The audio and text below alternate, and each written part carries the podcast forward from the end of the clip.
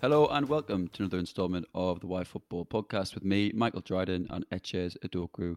This week, we take a look at the proposals for a World Cup every two years, how it would work in principle, the positives of the plans, and the negatives.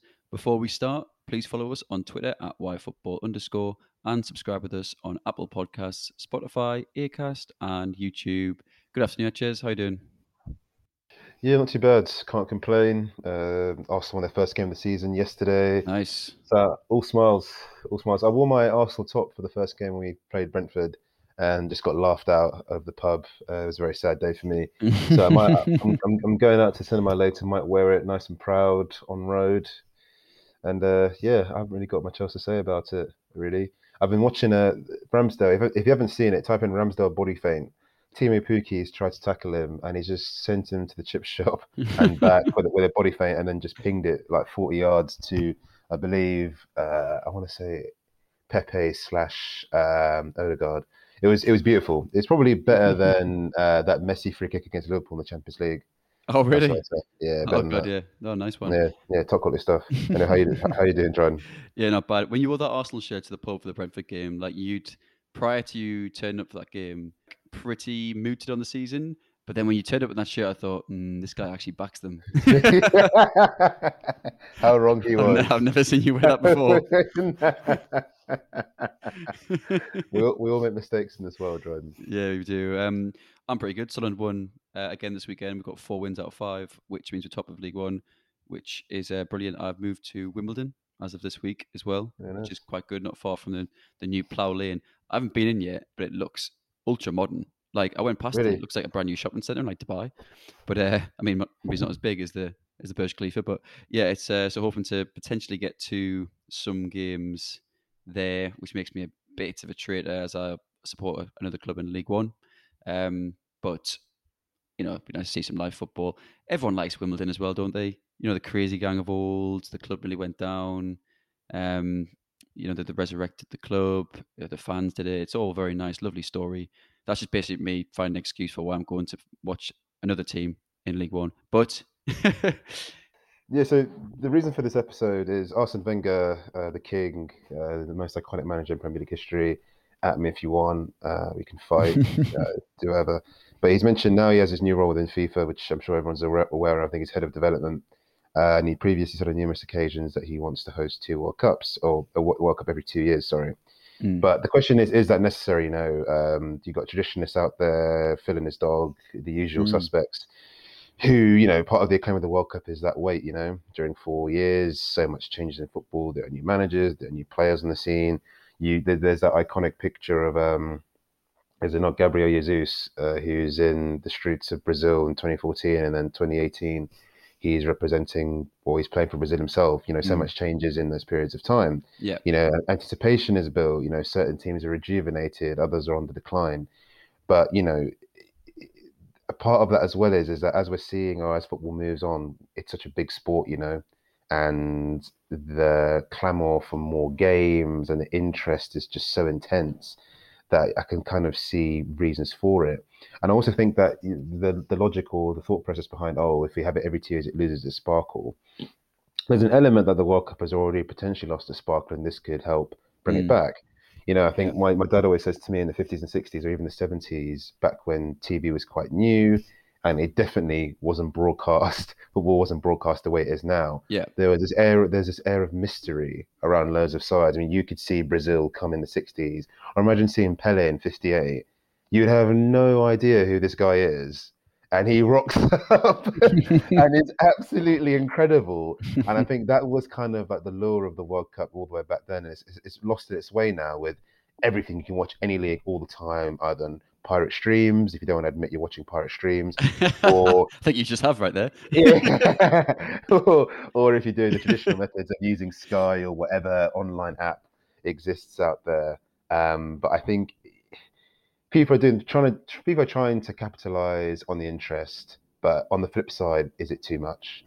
Yeah, another great example of like a mysterious, well, not, well, mysterious footballer that you you see and uh, realize they're amazing at the tournament would have been Eusebio back in the day. There was also that story of like the North Korean team staying in, I think it was in Teesside, uh, during the 1966 World Cup and played at like Ayresome Park, um, where Middlesbrough used to play football, and just stories like that are quite interesting. Obviously, the North Korean side of today wouldn't have too many well-known players, but as you said, um, a lot of the great players of that time um, wouldn't have been. They would might have been known, but you wouldn't be able to see who they are.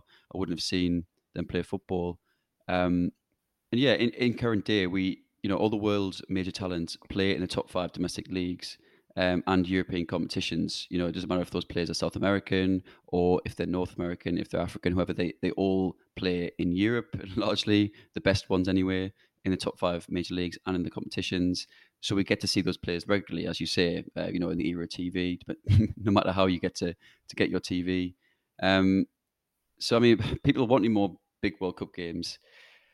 I think it's almost like paradoxical in a way because you know you want more of these games that are amazing, but I think part of the reason, and I might on to touch on it, is you know part of the reason these games are so magical is because you're watching them every four years. You know, we see France against Brazil, right. for example, once every four years, and that's why it's so magical. If that starts happening every two years or every year, that becomes less magical because you see these matchups time and time again. And does that almost is that almost paradoxical against what people actually want? You want more of something that that actually then becomes diluted in terms of its allure.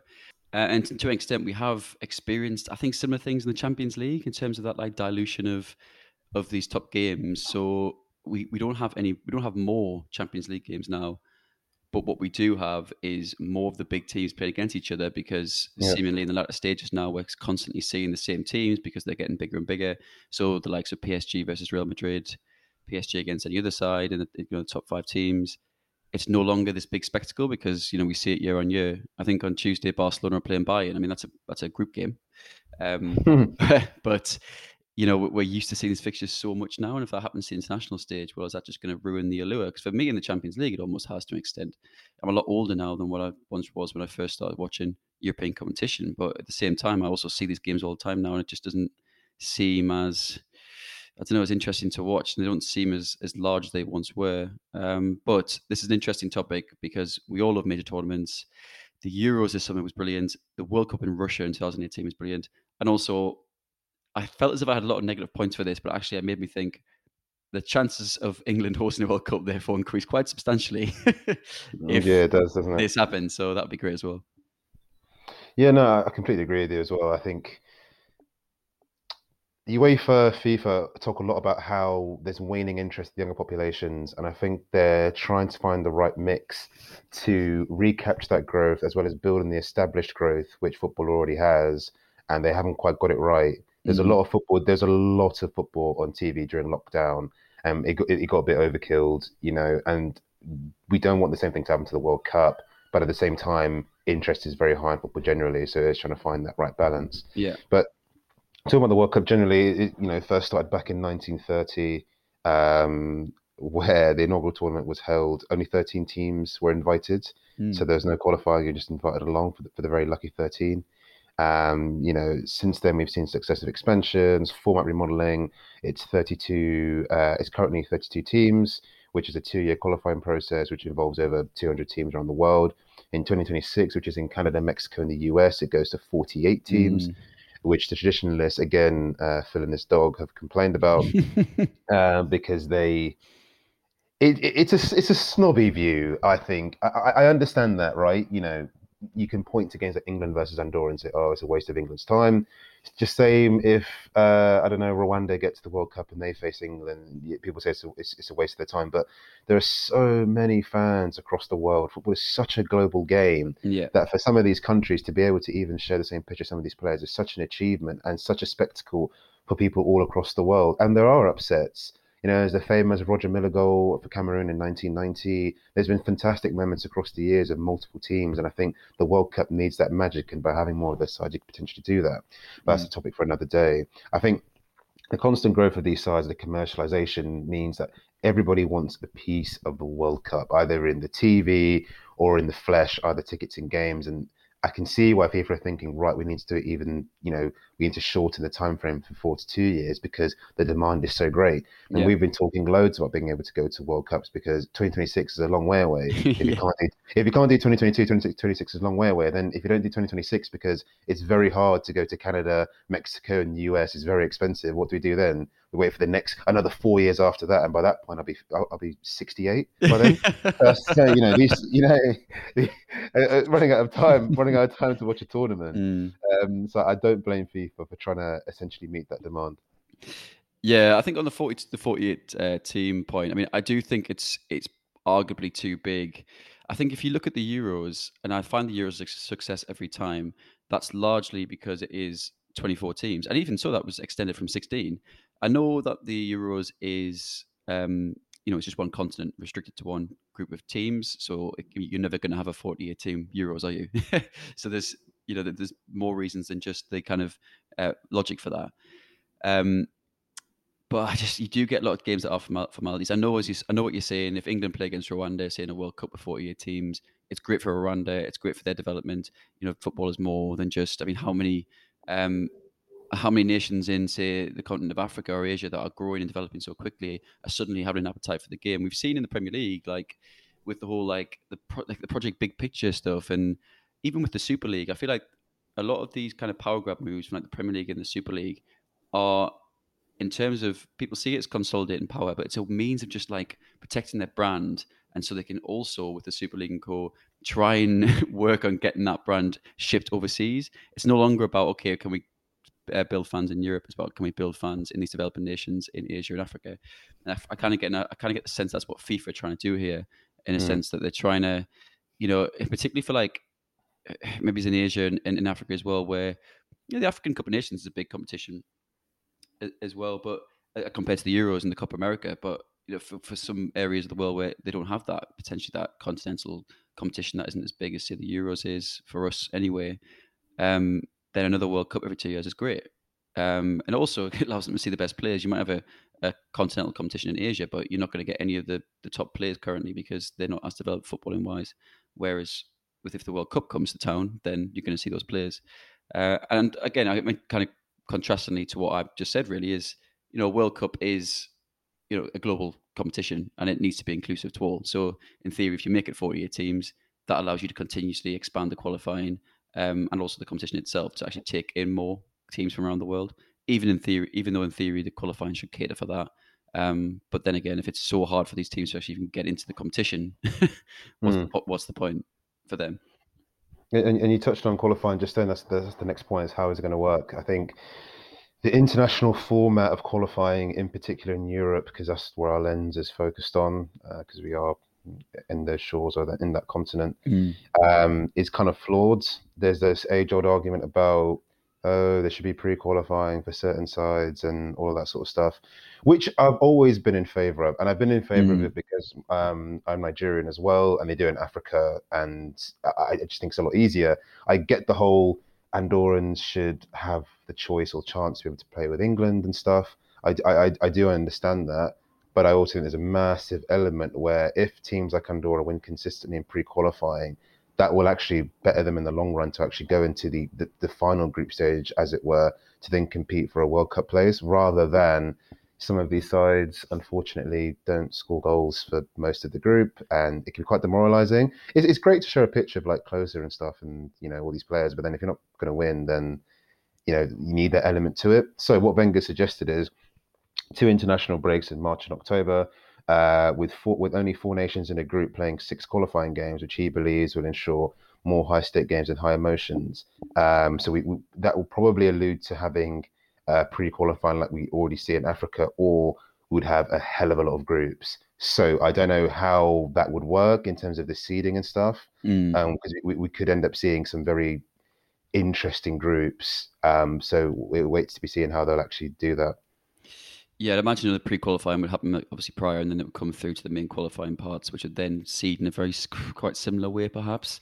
I'm not sure. I think your point on qualifying is very apt, um, because I don't think it's a good, I don't think it's good for San Marino. The, I know San Marino is a very very extreme example because it's a very tiny population there, but for any minnow in football, I don't think it's a good thing to go to Wembley and get beat seven 0 off England. Like, what is that good for the nation? I don't think it is. As you said, the picture with Rooney or with Kane, sorry, um, is great, but it actually might benefit them more to be playing in qualifying groups amid their peers who actually are similar, um, of a similar size and have more competitive games because then that's going to you know create more wins, spark more interest in the sport in that country as well. um, and actually allow them to develop rather than you know finishing bottom of Group F World Cup qualifying group with England top. You know, having lost, having scored once. I think there's a Twitter account Sam have San Marino scored yet, and uh, it's got like a, a, number of thousands of followers, and just that just symbolizes um, how small they are, and they, they score like one, one once or twice per qualifying round. That might even be less. Hmm. So I, I, think I think the pre-qualifying idea is a really good one, even you know absent to this discussion about two um, a World Cup every two years. Yeah, no, yeah, it's it's one of them, isn't it? I think they're on the they're on the money with a lot of this. Is there is a problem within the international game? Is whether the, the proposals they're putting forward are the right ones. Um, I, I, I do think, yeah, it would be nicer to have shorter qualifying campaigns. It'd be nicer for it to be a lot cleaner. But is it feasible? Um, you know, Wenger's gone and said four nations. Or what's he talking about? Is he talking about the whole world? Because how will that mm. work in South America where they have one group? How will that work in Africa where there's 52 yeah. countries, like or mm. 50, 51, 52? I, I can't remember the precise number. You know, how how can you be so sure that it's going to work across the board? There have to be some tinkering uh, with with that as well, and kind of the benefits as well. You know, because there are some benefits to this. Is you know the traditionalists might complain and be like, oh, you know, it's diminishing the value of the tournament. But, you know, overall, no one's going to say no. Mm. You know, hmm. you're seeing Kylian Mbappe, you're seeing Neymar, you're seeing Messi, who, you know, is, is close to retiring, and Ronaldo as well. All the so many great players across multiple nations across the world. You know, you're not going to say no to see them go head to head uh, on a more frequent uh, basis. But you know, the the big issue in all of this and it kind of comes into the club versus country divide as always. Will the clubs be happy? I think the clubs are never happy. I don't think they'll be happy until there's no World Cup or no Euros because mm. there's always a, there's literally always a problem. Can I go to the Olympics? Nope. Can I, can I go to Can I go to this friendly? No. It's like all right, okay. Can I Can I go to? No, you can't yeah, go to that. Will you sign like, your contract? Nope. yeah, it's you know it's constant, right? You know the, the clubs have so much power. They pay the wages and stuff, so that'll rumble on, but we'll come on to that in terms of the negatives. I think a really interesting one, which I was doing some research about, was the backlog of hosting nations. I read that Morocco have tried to host the con- uh, competition at five occasions. I know that FIFA are very keen to get the World Cup moving across the globe. Yeah, it's great when it's in Europe and America, but we, we have to come out of, and South America as well. We have to get out of that logic.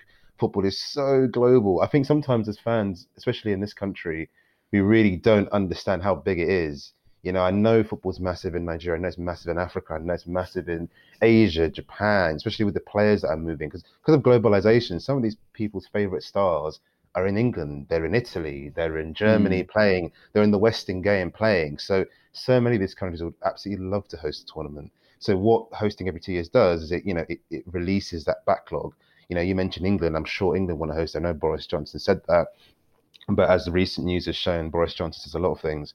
So it's one of it's it's one of those. I mean, I know South America would love to have it back. You know, with the success of Brazil and Argentina, I'm sure there'll be countries there, and also other nations as well. I know that the Middle East are now very keen after uh, Qatar. We haven't actually hosted it yet, but I know Saudi Arabia have been interested. Australia have always spoken about it. Mm. So I think it, it, would really release that backlog of countries to actually say, okay, you can host this tournament, and then people aren't crying because yeah, yeah no, no one wants to see grown men in suits crying. um, the the international calendar is actually now set all the way to 2026. Um, so, you know, so no change can really take place until then.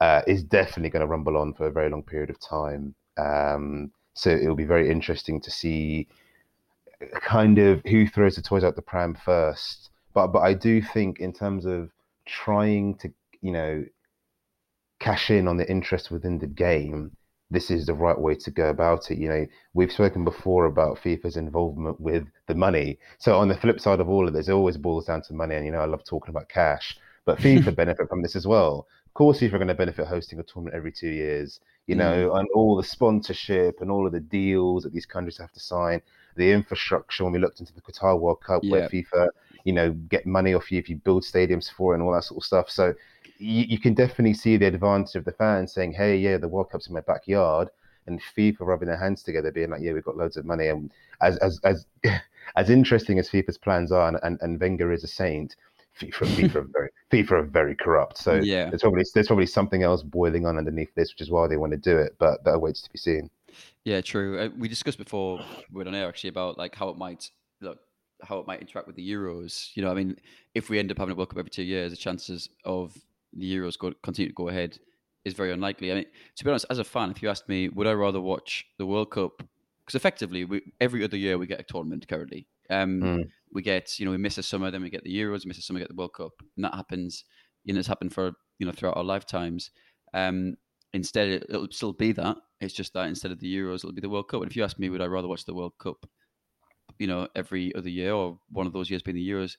You know what? I possibly see the World Cup because I, I, was, you know, I was singing the praises of the Euros um, earlier in the earlier in the episode because I do often find them to be quite good for the for the fact that they are smaller. Um, but that's also because we're lucky in Europe to have all the a lot of the best players um, play in those competitions anyway. Um, so you get that, you get both sides still. You still get the, the kind of it's smaller, it's it's closer to home. It's easier to travel to if you're a fan wanting to go there. You got more chance of winning it. So England got the final this year. They've never got haven't got to the final of any competition, obviously since '66. But the chances of getting to a World Cup final, like any country's chances in a World Cup versus their continental uh, competition, are always going to be slimmer. So there are a lot of um, positives to the Euros, but I'd actually possibly rather watch the World Cup every couple of years.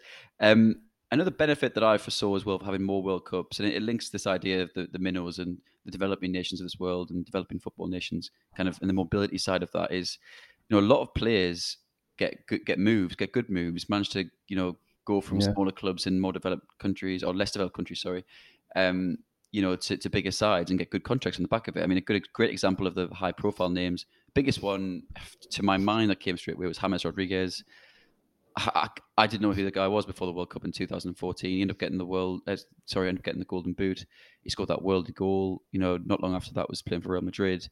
He's managed to kind of, you know, mobilize or so his mobility into the game there has just been so so drastic off the back of that World Cup. We've got Asamoah went to Sunderland. Thought I'd throw him in there. I was waiting for that one. Um, but then if you just take away the, the well-known names, I mean, there's so many. I was, you know, um, with work recently, we were working with a Polish consultancy, and we played them on, on Wednesday, and they were saying that after the because I was mentioning the the last time Poland did really well in the, in the, competition, and it was in the 2016 World Cup they got beaten on pens uh, in the quarterfinals by Portugal, and um, the guy I was talking to was saying that a lot of the players, if not the entire eleven, end up getting good moves at the back of that um, around Europe. Um, notably, uh, was Krychowiak, if I'm saying his name correctly, he went to PSG um, mm. on the back of that.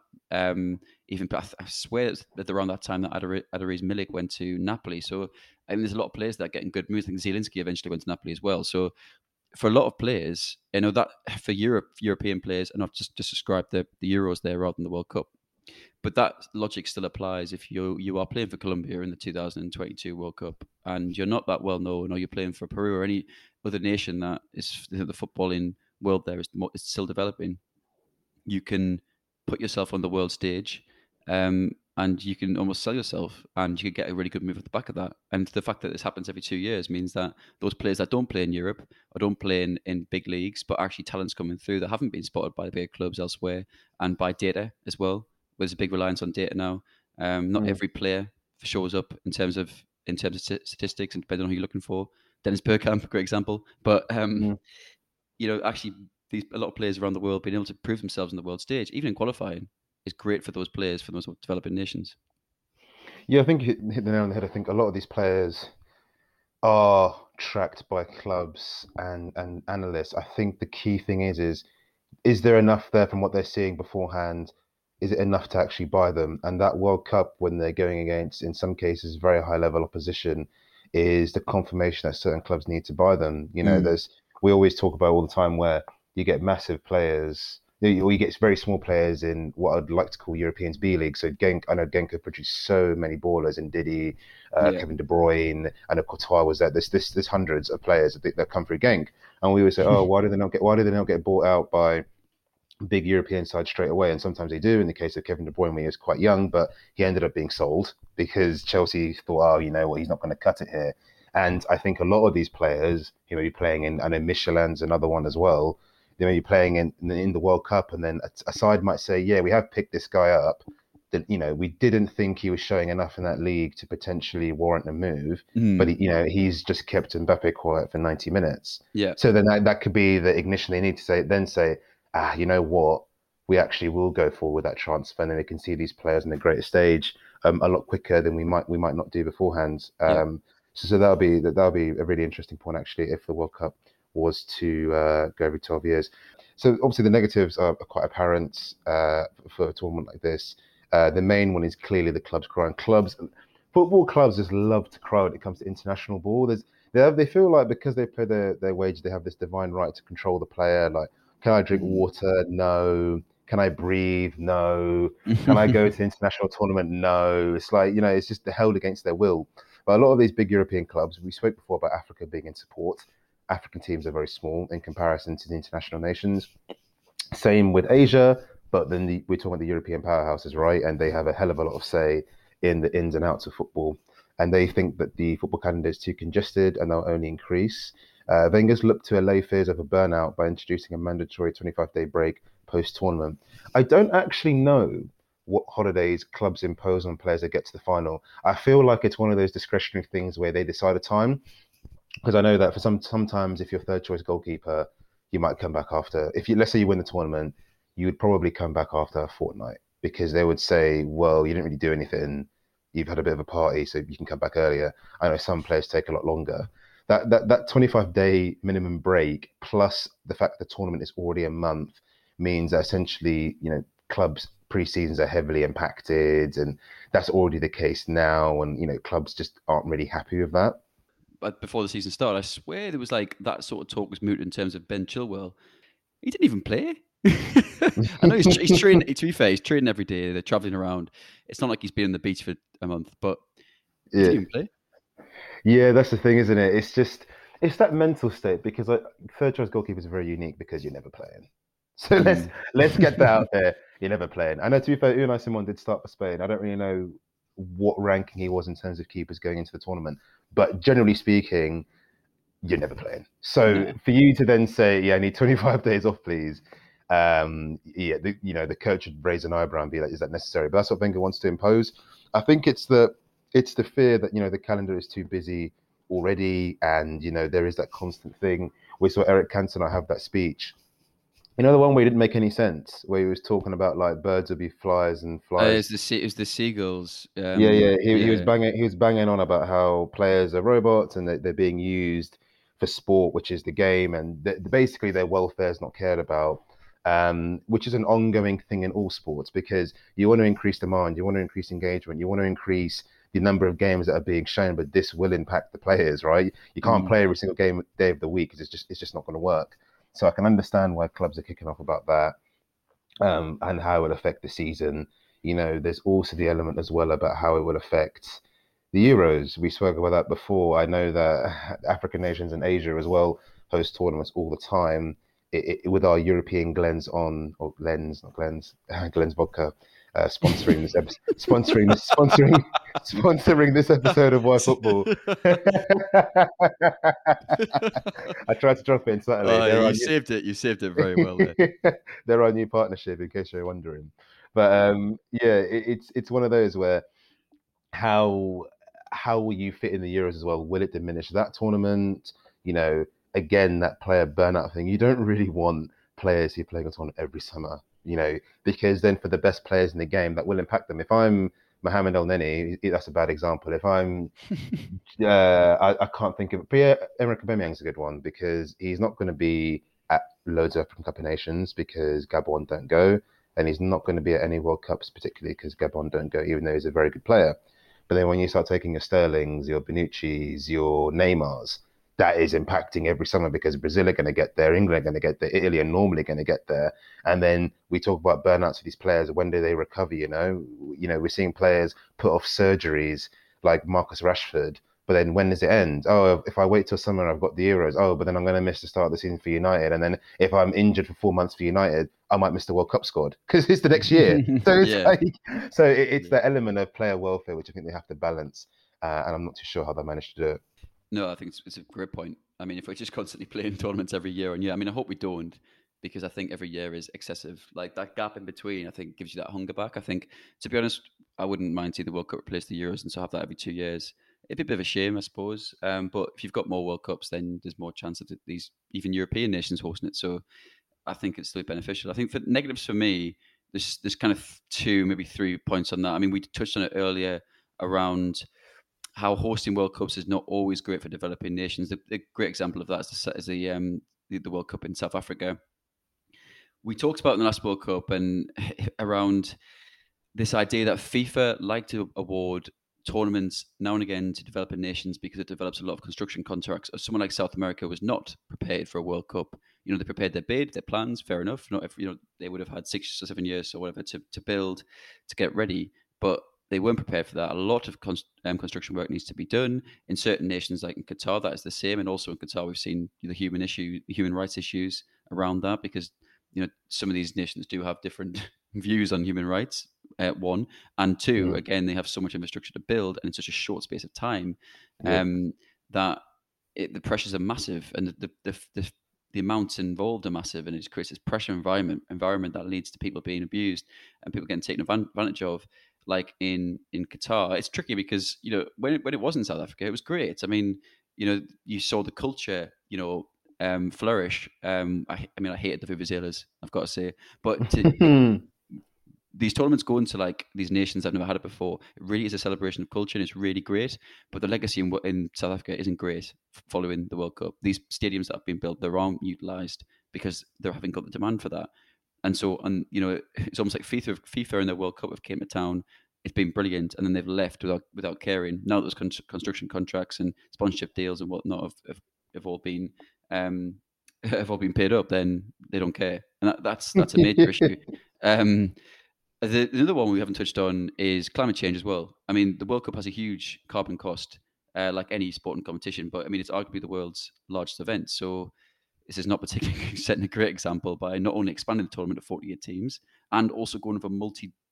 We talk, we've had multi kind of country or multi nation tournaments before. In the Euros is a good example with like Poland and Ukraine. The the Mexico, US, Canada World Cup is just massive. It's like a whole continent, yeah, and that's going to have a massive carbon cost. I mean, the Qatar World Cup is set to emit around 3.6 million tons of CO2. I don't really know the context in terms of whether there's a lot or not. I assume it is. Um, it's possibly low for a World Cup because it's such a small, um, such a small uh, nation. So you don't have that. You know, the, the, the travel within it is going to be less, but obviously the travel to it is still going to be as high uh, yeah. as it would to any to any competition. But you know, FIFA have said before, and I, I remember reading an article, I think it was by Jack Pitt-Brooke in The Athletic around the FIFA World Cups and the, the carbon cost. And FIFA's, you know, like any organization's kind of argument against their carbon emission um, or emitting is that they're going to start planting trees. I mean, I'm sorry, right? But the carbon cost of what you're doing is right now, amid a climate, climate crisis. If you start, say, you're going to start planting some shrubs out in your garden that are going to take 20, 30 years to grow to offset that, that doesn't help anything, or it might do in 30 years. About six, seven World Cups later, you're constantly going to be delayed in that offset. So it's just, I just find it, I find it crazy because they, they do that so they can then say, okay, so this offset equals X amount and therefore and the carbon cost up front is X amount. Therefore, we've got a carbon neutral competition. You haven't really, have you? no, you, you, yeah, you, you, really haven't. But it's one of those right where it helps. Uh, when when your bed is made of twenty pound notes and your pillow is made of fifties, it helps you sleep a little bit easier. Because I mean, it's not it's it's it's an issue of society as a whole. This isn't just an issue that is is like exclusive to the World Cup or FIFA you know, consumerism as a whole, and this this forms part of that, is part of a major part of um, climate change and carbon emissions. So it isn't just FIFA that've got to deal with this, but they've got to be part of it, man. And as I said, this is the biggest, arguably the biggest sporting event, and and biggest in terms of size and you know reach of any sporting competition. So the fact that they're expanding and they're not trying to bring down the, the carbon costs is, is pretty damning, I think. Yeah, you're not wrong, man. Like it's one of those where it's even uh, with FIFA, and we spoke before about how they're corrupt and how they shouldn't be trusted. They gave a World Cup to Qatar after all the tests and all the checks. We did a pod on it talking about how they managed to do that. And then they thought, ah, you know what? We actually can't host it in the summer. Sorry, what? You you you delegates or however it worked. I think it was like three stages. I can't remember the ins and outs. You've all gone there, and you then said to yourselves, "Yeah, right, yeah, we can do this in the summer. Yet fantastic stuff. Everyone votes." Then suddenly you're like, mm, Yeah. What, what, what were they going to do? Air conditioned towns or something? Air conditioned domes? Stadiums, yeah. Yeah. yeah. People have to travel from A to B, mate. not gonna, it's like, and that's that, that's the whole thing with FIFA, right? Is a lot of these big companies. It's not, it's not it's not just FIFA as well. It's massive organization. When it comes to ins and outs of climate change, it's always a case of look at this new shiny toy. Okay, how are you going to achieve it? How are you going to offset it? How are you going to make it work? Uh, I haven't really thought about bit through. We'll plant trees. That's that's, that's that's our go-to, and, and and and that's a really really good point for this. Um, so it'd be interesting to see how Wenger evolves in that plan. But um, yeah, I'm skeptical as to whether he'll give the right answer. Mm, I mean, you know, all love to Wenger as well, so he can do no harm and do no wrong. But yeah, thank you, Etches, um, for the episode today on uh, whether we'll have a World Cup every two years, which you know it would be great in some ways, but I think there's just there's a lot of question marks over it. And again, as you said, around like the plans for like, even as far ahead as the 2028 World Cup, we're probably not going to see it um, come into any sort of realistic plans for for a long time. And as you said, Etches, by then you'll be in your 60s. So yeah, exactly. But yeah, but yeah, thank you, Etches, and uh, yeah, thank you all for listening. Continue to subscribe to us on all our platforms, and we'll see you next time. Cheers, guys.